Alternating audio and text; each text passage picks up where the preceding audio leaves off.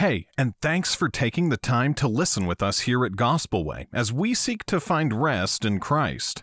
Please know that this is supplemental and does not replace your local church or the pastor that God has given to shepherd your soul. But it is our prayer that God will use these resources to bless you and point you to Jesus.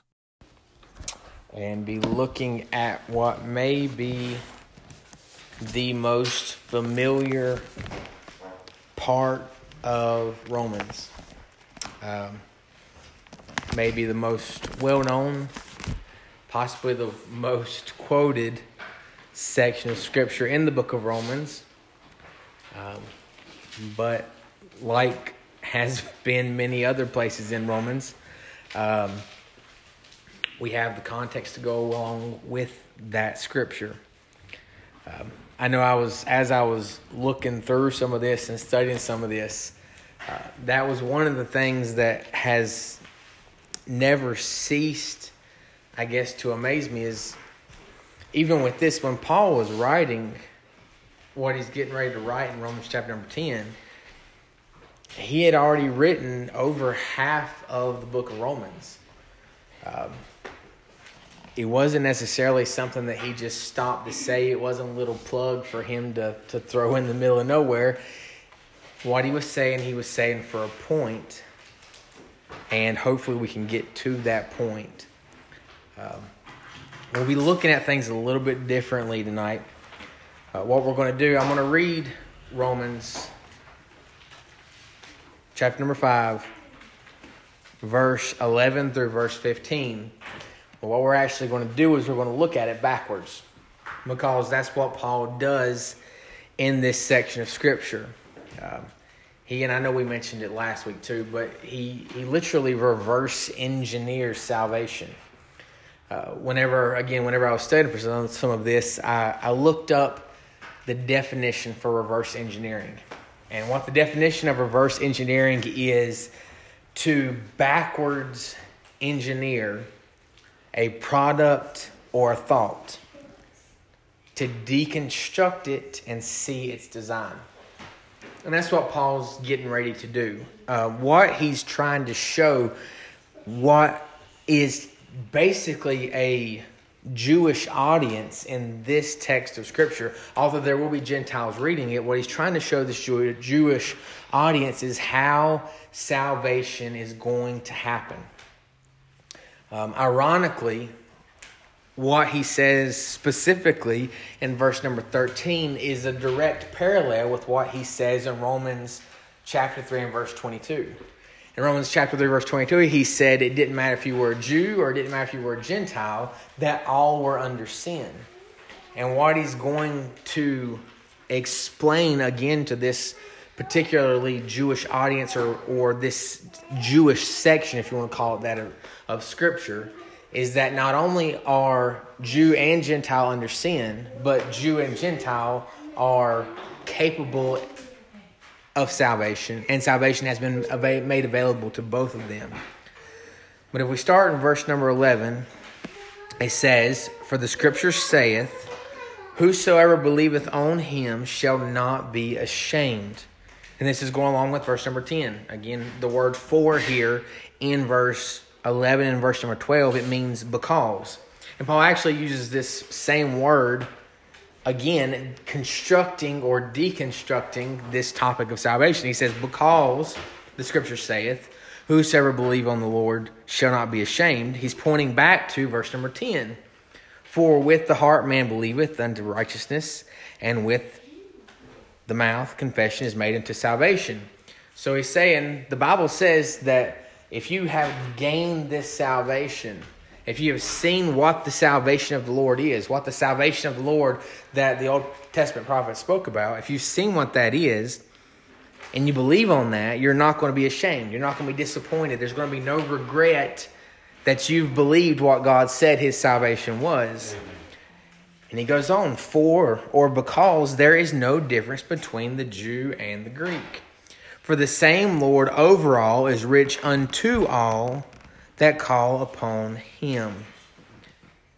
And specifically, especially in the next three verses, pay attention to how he uses the word call. He said, For whoever, whosoever shall call upon the name of the Lord shall be saved.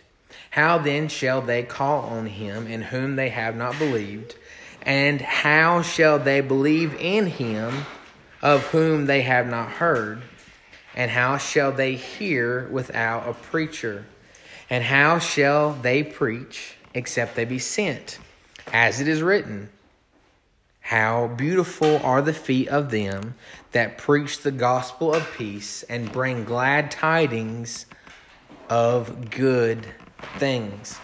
And we'll stop reading right there for tonight. And again, what I want to do is is take these verses and go backwards and see what Paul is trying to explain to his audience here. Um, in verse number 12 specifically, we have the messenger's motive. And then we'll skip down to verse number 15, see the messenger's method. Verse 14 will show us his means. And verse 13 will show us his multitude or who this is directed to. But part of what Paul is saying in verse number 12, we need to call attention back to verse number 1 of chapter number 10. He said, Brethren, my heart's desire and prayer to God for Israel is that they might be saved. So that was Paul's desire. That was his heart. What he wanted was that his brethren might be saved. And again, we looked at that salvation that he was speaking of. He was talking about eternal salvation, but what he wanted for them was for them to see again what the Old Testament prophets called the salvation of the Lord. He wanted them to see the culmination of God's plan, to see that it wasn't just about an earthly king coming to rule and reign over everything with a rod of iron that they were expecting, although that will happen. But it was about good news that the prophets also spoke of. So, in verse number 12, we can see Paul's motive. So, he has this desire, he has this motive. Verse 12, it says, For there is no difference between the Jew and the Greek for the same Lord over all is rich unto all that call upon him. So Paul has this desire. And this desire, again, can even point us back to the very first chapter of the book of Romans. So we look at verse 1 and see what his desire for his brethren is. But even if we go back to the very first chapter, in verse number 15, the Bible says, so much as it is within me, I'm ready to preach the gospel to you who are in Rome also. For I am not ashamed of the gospel of Christ, for it is the power of God unto salvation to everyone that believes, to the Jew and to the Greek. For therein is the righteousness of God revealed from faith to faith, as it is written, the just shall live by faith. So Paul explains why he's writing the letter, but we can't miss what he says in verse number 14 because this is part of his motive. He says, I am a debtor both to the Greek and to the barbarian, to the wise and to the unwise. So, what Paul is saying is, I have a desire, but not only do I have a desire, I'm indebted to tell you these things it's not that the Jews had given Paul something and he owed them that thing back, but it would be it would be along the same lines as if you gave someone a particular amount of money and you said, I want you to give this to so and so. At that point, it's not because you borrowed anything from anybody, but you were given something to give to somebody else. So you are indebted to the person who gave it to you, and you're indebted to the person that you're supposed to give it to. And that's what Paul meant. He said, I'm indebted because I've been given the salvation of the Lord. I've been given this understanding, what he called the mystery of God. He'd been given these things. So he was indebted to God for giving him those things to give to someone else. Not that he could pay God back for what he did, and not that he owed God anything, but because God gave him something to give to someone else, he was indebted to, whether it was Greek or barbarian, wise or unwise, Jew or Gentile, he was indebted to everyone. And we can see what he gets this this this mindset from, I guess you could call it. Again in verse number 12, he said there's no difference between the Jew and the Greek. So not only was his desire a motive, but the lack of distinction was a motive. And I thought this word distinction was interesting, especially given what Brother Ricky has gone through in, in the past couple weeks, because the word distinction here is the exact same word that we get incision. So when they did that heart surgery, now I've never done heart surgery, so I don't know exactly how it happens, but I get the gist, I think. So if I'm not mistaken, they make an incision and then they cut a bone and then they pull you apart. But it doesn't matter what kind of surgery you have, whether small or large, they're going to make an incision to perform that surgery. And Paul says there's no difference, there's no distinction, there's no incision between the Jew and the Gentile. Colossians chapter number 3, Raven references this. He said that there was at one point in time a wall of partition. It was something in between the Jews and the Gentiles. And there was a wall of partition in between God and his people. But when Jesus came, he took that wall of partition out of the way for the Jews, which was the law, and he took the wall of partition out of the way so that it was available to whomever. And that's what he's saying. He's saying that that division, that incision is literally what he says, isn't there. They're one they're one body. We can look at it as even being, if we want to call it the human race, and I know that's something that's been mentioned a lot recently with the different unrest, at least in America you know, said everybody, everybody, you have different people saying, well, we're not this race and that race, we're the human race. And in essence, that's kind of the thought that Paul was conveying. He said, there's no, there's no, there's no split in any of this. It's not a, a gospel that's going out to one people. It's not a gospel that's going out to one gender. It's not a gospel that's going out to one skin color. It's not a gospel that's going out to one heritage or one's nationality. But that, that there is no difference between the Jew and the Greek. And he gives the reason for this. He says, because, again, he uses that word for, the same Lord over all is rich unto all that call upon his name. He said the reason there's no distinction is because the riches of God's grace is enough for everybody. God didn't just have enough grace for the Jewish people. And God didn't just have enough grace for the Gentile people, but He had enough grace for everybody. He was rich overall, so He's able to pour out that on all. He does again, just like He has in verse number four, He does give a, a inclusion, if you want to call it that Verse number four, he said that Christ was the end of the law to everyone that believeth. And again, in verse number 12, he says that he's rich over all unto all that call upon his name. So we have this, this, this inclusion that's been made to the Gentiles, but the one thing that's excluding the Jew and the Gentile is they have to be in Christ. And that's the reason that he's about to give us how you get into Christ. So we have his motive in verse number 12, but he begins to explain the method, and we'll go down to verse number 15 because he starts backwards.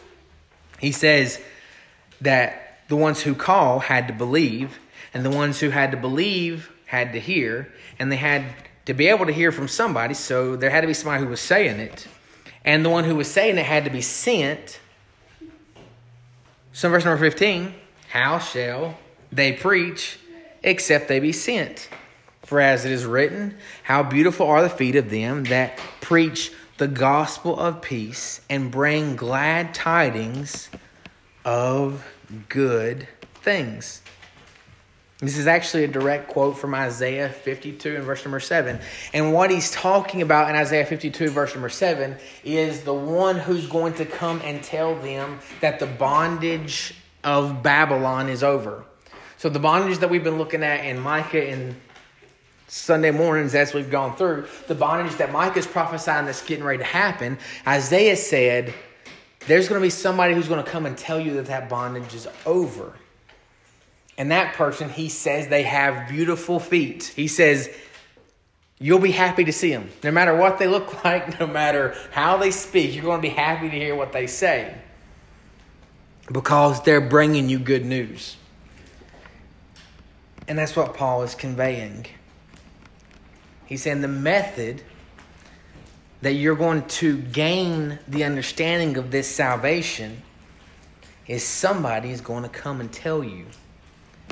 And whenever you get a hold of what they have to tell you, you're going to be happy to hear what they've got to say.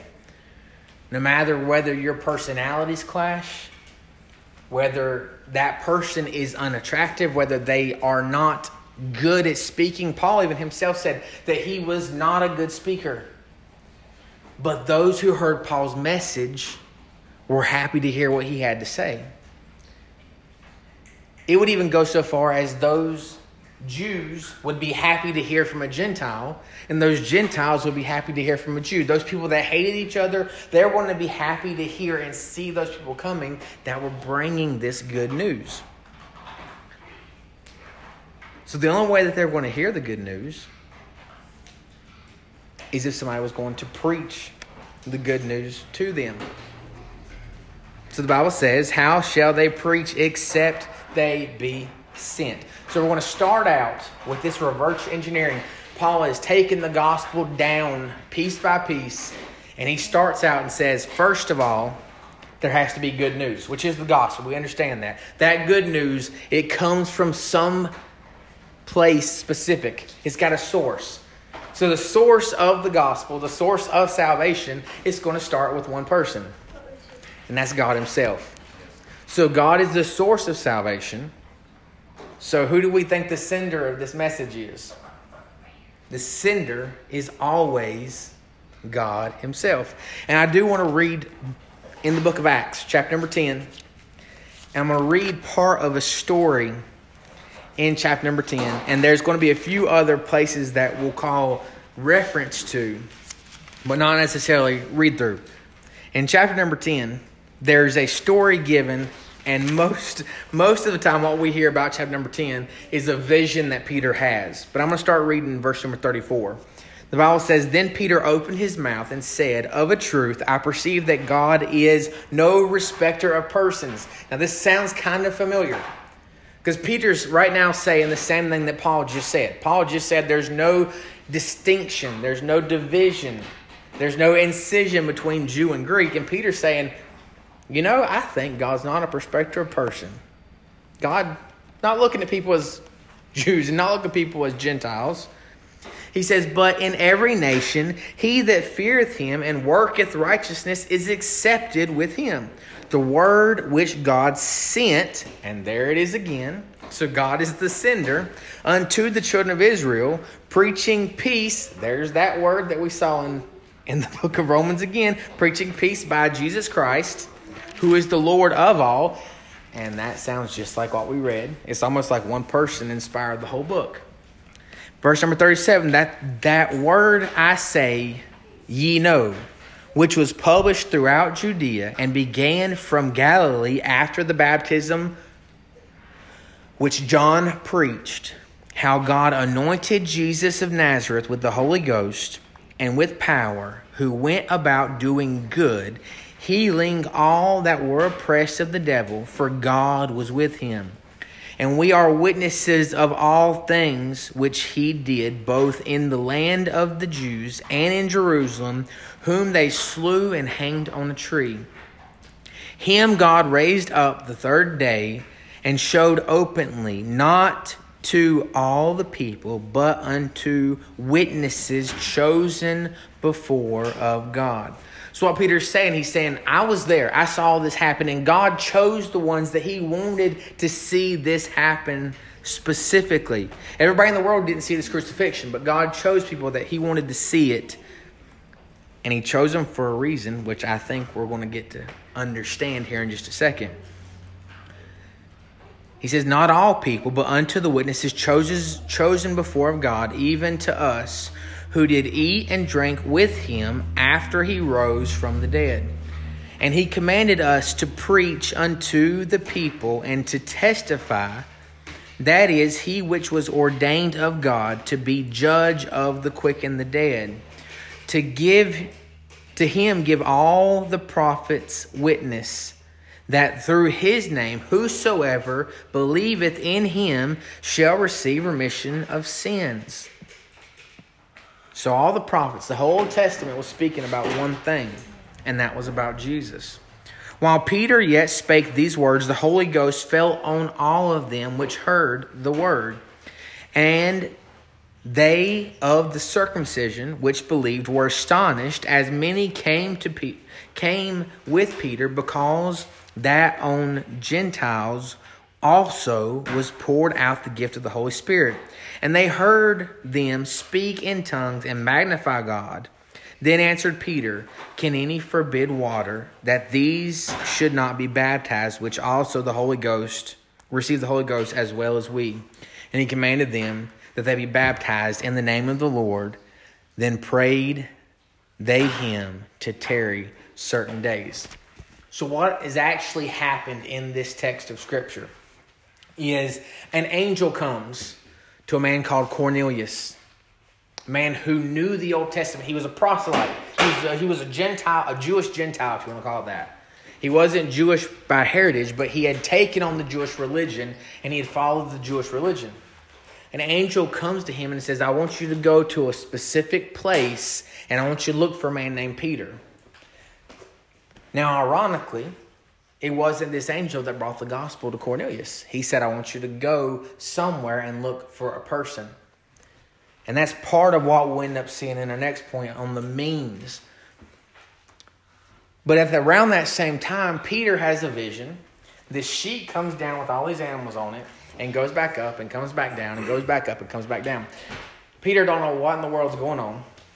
All he knows is that God says, "Take, eat." And Peter said, "We can't eat these things." God says, "Do it anyway." And what God was saying is that this distinction has been removed. And then he says, I want you to go to this certain place. And he gets there, and lo and behold, there's people there waiting on him. And he preaches to them the gospel. And what amazes people in this text of Scripture is that the Gentiles and the Jews are both receiving the gospel, they're both receiving the Spirit, and they're both being baptized. And that's part of why Peter says in the beginning of that, he said, I perceive that God is not a respecter of person. So, what God is doing here is He is showing the method by which this goodness is going to come. And that method is by a person. And that's why I referenced that the angel didn't speak the gospel, but he sent them to the ones that speak the gospel. And that's one of the things that we need to understand. When God calls out, and, and Peter said that specifically, he said, I want you to understand that there were witnesses that God chose to see these things. Basically, what Peter was saying, he said, God decided to let some specific people hear and see this gospel. And he did it for a reason. And that reason was men like Cornelius. Because what God does when he gets ready to stir the heart of a Cornelius, he's already sending a Peter to that person. God doesn't do things half heartedly. And God doesn't leave it up to chance. But anytime that God saves a person, he has sent a Peter to give the gospel to that person. And that leads us into the means of this message. So not only we have the method, which is the person that is preaching a specific thing to someone, but the means is that which he preaches, and that we see in verse number 14. The Bible says, How then shall they call on him in whom they have not believed? And how shall they believe on him whom they have not heard? And how shall they hear without a preacher? What Paul's saying here, he's not, he's not talking about the guy who gets up and stands up in front of people and holds a position in the church. When Paul says, How thou shall they hear without a preacher, What Paul is saying is, how are they going to hear unless somebody's there to tell them? The word that Paul uses for preacher here is the same word that the Roman people would have used for a herald. So a herald was somebody who had been given a specific message to go out and to tell specific people. That was his only job. It was to give a message to people. And that's what God has done. If God has given us the message, by default, what Paul is saying is they have been sent to give people the message that they've been given. Paul's saying if there is a Peter who has received the message, then there is a Cornelius in which that message is to be, to be received. He's saying there's a means by which this is happening.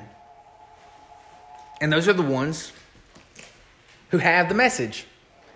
He's not, again, he's not designating and saying that this is one man who is sent to one place necessarily, but he's saying that God is going to use anybody who has this message to be the person to proclaim the message. If you have the message, then by default, you are the preacher of that message. You're the heralder, heralder of the message. You are proclaiming that message. That's our job.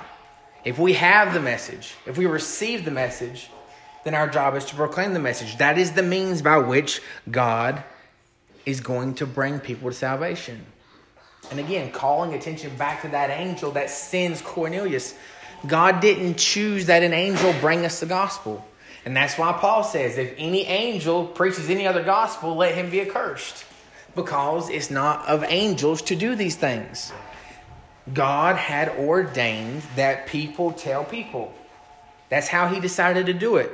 And we're not here to argue with how God decided to get his gospel out. So the means is preaching.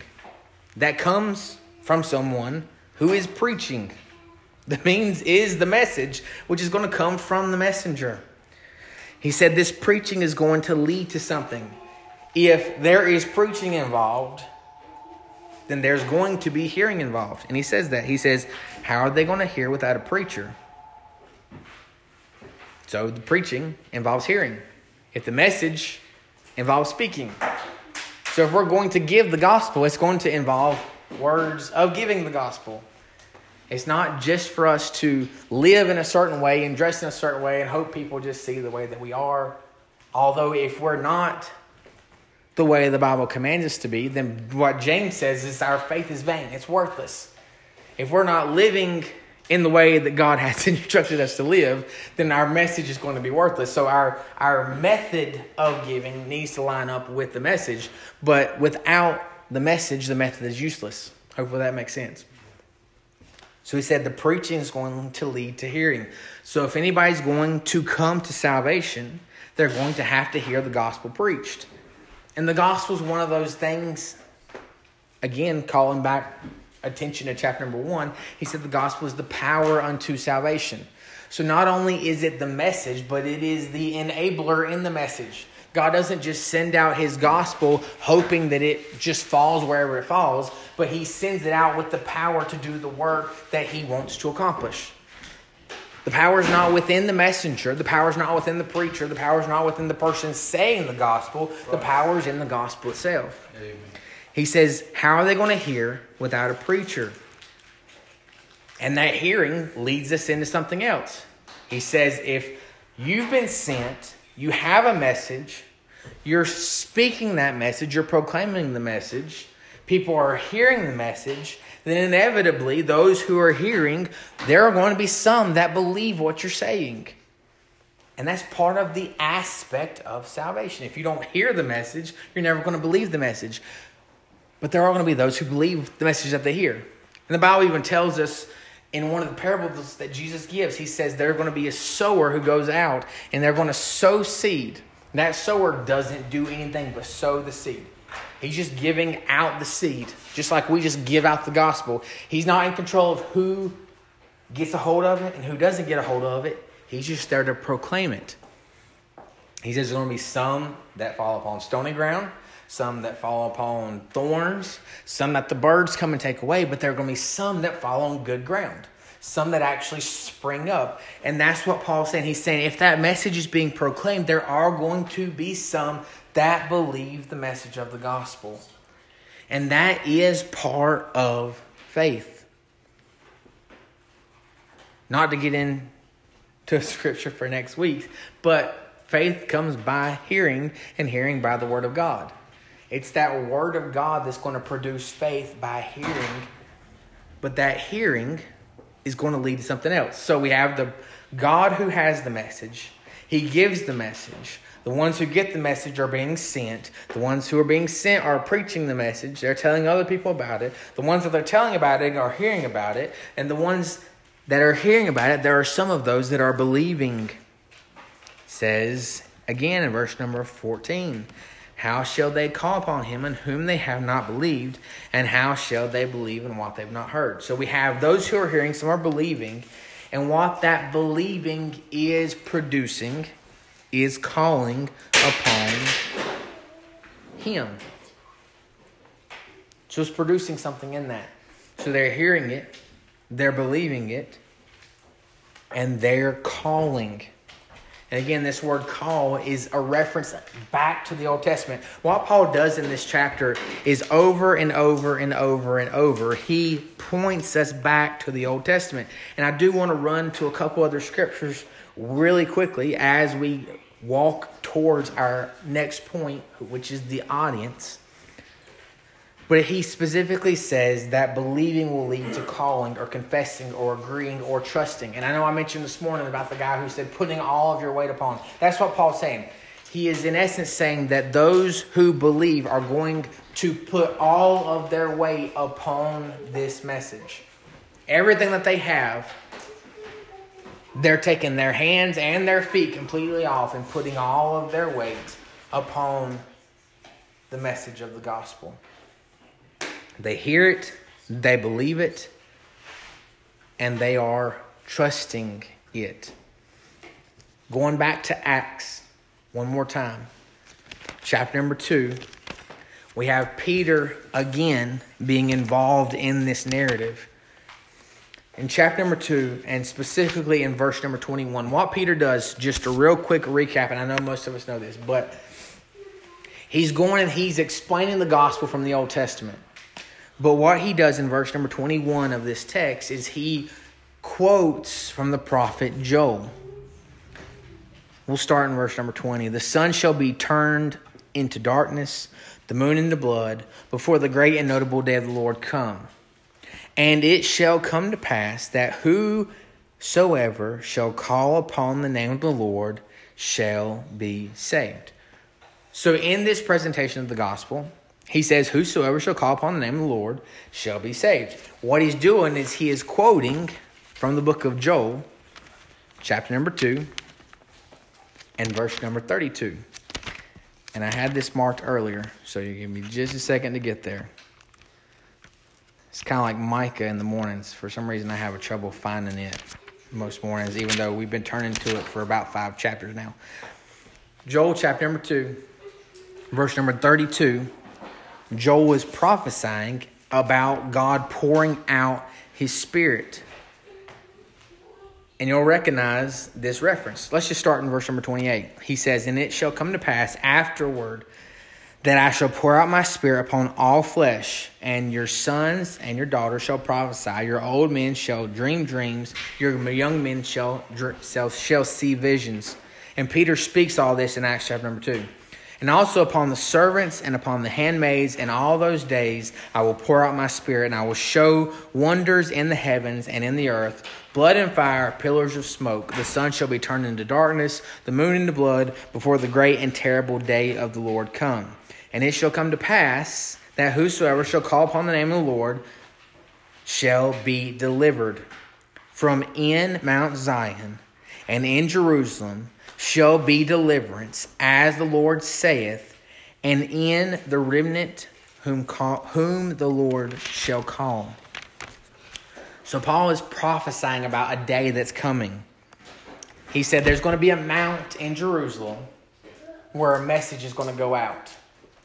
And whenever this message goes out, anybody who calls upon the name of the Lord shall be saved. Or the word he uses there is delivered. What Joel is saying is the same thing that Peter was saying and is the same thing that Paul was saying. What Joel was prophesying to the people, what they would have understood is that one day the Messiah is going to come. He's going to set up a kingdom, and whoever wants to agree or put their trust in this Messiah is going to be delivered. They're going to be able to be part of this kingdom. That's what the Jews were looking for. They were looking for a day when the Messiah was going to come and he was going to bring the whole world under his dominion. And in their mind, under their dominion as well, which is a whole, we can, we can get into that at another point. Peter says to the Jews at the day of Pentecost, that's today. He said the Spirit is going to be poured out on everybody, Jew, Gentile, and whoever calls upon the name of the Lord shall be saved.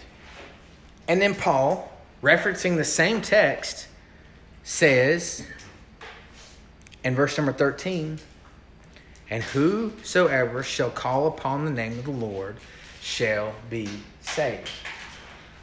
What Joel is saying in the Old Testament, he said there's going to come a day when whoever puts all of their weight upon this Messiah is going to be delivered into his kingdom. They're going to be brought out of the kingdom they're in. They're going to be put into a new kingdom with this Messiah who's setting up this, this kingdom that's going to be of no end. The kingdom that they were looking for. What Peter tells these Jewish people on the day of Pentecost is that that person that you heard was going to come out of the midst of Jerusalem, out from the mountain in Jerusalem, and the word was going to go about, that happened. You were the one who killed him. You were the one who did it. You missed it. That was him. And what Paul is saying to those Jewish people in Rome is the same thing that Peter was saying to those Jewish people in Jerusalem that whoever called upon the name of the Lord would be saved. What Paul is doing for this Jewish people is he's, he's explaining to them that what happened at Babel had been reversed. Because Joel said there's going to come a day when his spirit is going to be poured out. Young men are going to dream dreams, old men are going to have visions, people are going to speak. Just a real quick side note. That's what happened. At, at the Tower of Babel, men got together and they said, We're going to become like God. And when they did that, they started working to be like God. And God said He wasn't going to have it, so He confused their languages. At the day of Pentecost, God had become like man. And what happened at the day of Pentecost? People started hearing different languages and understanding what was being said. Peter was speaking to this multitude who some didn't understand him, but they said, Hey, I understand what he's saying. These languages were being understood by each other again. What God was doing through the person of Jesus Christ was he was reversing what man had tried to do. They had tried to get to him, but he said, No, I'm coming to you. And he fixed the problem that he created because they were trying to come to him. That's what God did. And he was explaining to them that he's bringing all of this back together. He created one people without division in the Garden of Eden. And because of their fall and because of their disobedience, he had to pull out a particular people. And he did that for a certain period of time. But there came a day when it didn't matter anymore. It wasn't just to the Jews. It wasn't the Jews that would be holding the oracle of God because their purpose had been fulfilled. They had brought forth the Messiah. God was still using them to bring forth His word to other people. They were part of the ones who were being sent with this message. But Paul is saying to these Jewish people, to this mainly Jewish audience here in chapter number 10, that anybody who puts their complete trust on the name of the Lord shall be saved. And again, that's what that word call means. It just means to, to give up. It's almost the same thought as somebody being on top of a building that's on fire. And they see a helicopter flying around that's rescuing people from on top of this building. And in their last feeble attempt they just put all their trust in that co- in that helicopter that they're going to save them. They don't even have to. They don't even have to do anything. They don't have to say any kind of words. They just give up. I can't do this. I'm not saving myself. That is calling upon the name of the Lord. It's giving up. I can't do this myself anymore. I refuse to try and get to God on my own way. And Paul said that's not just available to you, it's available to whoever wants to trust Him. The word, he said, call upon the name of the Lord. The word name, there's a reason that the angel came to Joseph and said, His name shall be Jesus, for he shall save his people from his sin. Because in that day, the name that you had was it was your character, it was who you were. It wasn't just what people called you, it was who you were. Paul's saying anybody who wants to put their trust into the person who came to save his people from their sins can be part of that people that he came to save. So those Jews, whenever they heard that, they thought, well, he's coming to save us. And Paul's saying, whoever calls upon the name of the Lord, whoever puts their trust, whoever puts all of their weight into this name, shall be saved. They're going to be part of this kingdom that you're looking for, the one kingdom that you won't let go of. Even in our day, the kingdom that Jewish people are still looking for, they still won't let go of. If they would just put their trust in the Messiah that came to save them from their sin, they would be saved. They would be part of that kingdom that they're looking for. Paul's main thrust in this text, while his burden is that these people come to know Christ, his desire, his debt is to tell these people, he wants them to understand how it's going to happen. And how it happens is God sends his son, saves people and is stirring the hearts of Cornelius to hear the message. So, to the Jewish people in this text, they needed to hear the message. That was his call. His desire was that they hear the message. But to the believers in this text, whom he's already convinced that they are completely without hope, that they are, even though they are battling with sin, have been made free in Christ, all of these things that he said to them up to this point, his explanation to those who have believed is nobody else is going to believe unless you tell them. Because he's already told us. And he's going to reference again nobody wants to come to God on their own. Even Isaiah, he said, he said, who, who would even hear our report? Everybody, they've gone away, they've gone their own way, and they've rejected God. But he's saying, if you want what I want, if your desire is what my desire is, then you need to understand that if they're going to be saved, then they need to call upon the name of the Lord. And if they're going to be able to call upon the name of the Lord, they need to believe it first. And if they're going to believe it, they're going to have to hear about it. And if they're going to hear about it, somebody's going to have to tell them. And that's where we insert ourselves into this text. We've got to be telling people that they can be delivered. Yes, sir. It's got to be the words that come out of our mouth. It can't just be us hoping that they see that we were nice to people. And again, I'm not, I'm not downplaying those other parts of Christianity. I'm not downplaying at all the results of the gospel. But the results of the gospel do not save. The gospel alone saves. Right. And if we're not taking the message of the gospel then we're not going to see any of the effects of this message that God has designed. We can break it down, we can reverse engineer it like Paul's done. But if we don't put it back together the way that it was given, then it's not going to work. I can reverse engineer something all day. I can take apart every VCR or DVD player or whatever it may be. I can take apart everything all day long. But if I don't put it back together the way that it was designed, it will not work. Period. And that's what Paul's saying. He's saying you need to make sure that you're taking the gospel the way that it was designed. And part of that design is you. God gave you the message. God's stirring the hearts of Cornelius is all around you. That when they receive the gospel, they will believe because they heard, and they will call upon the name of the Lord. And any of those people who do that will be saved. Let's pray. Lord, thank you for the opportunity to be here tonight. Thank you again, Lord, for your word.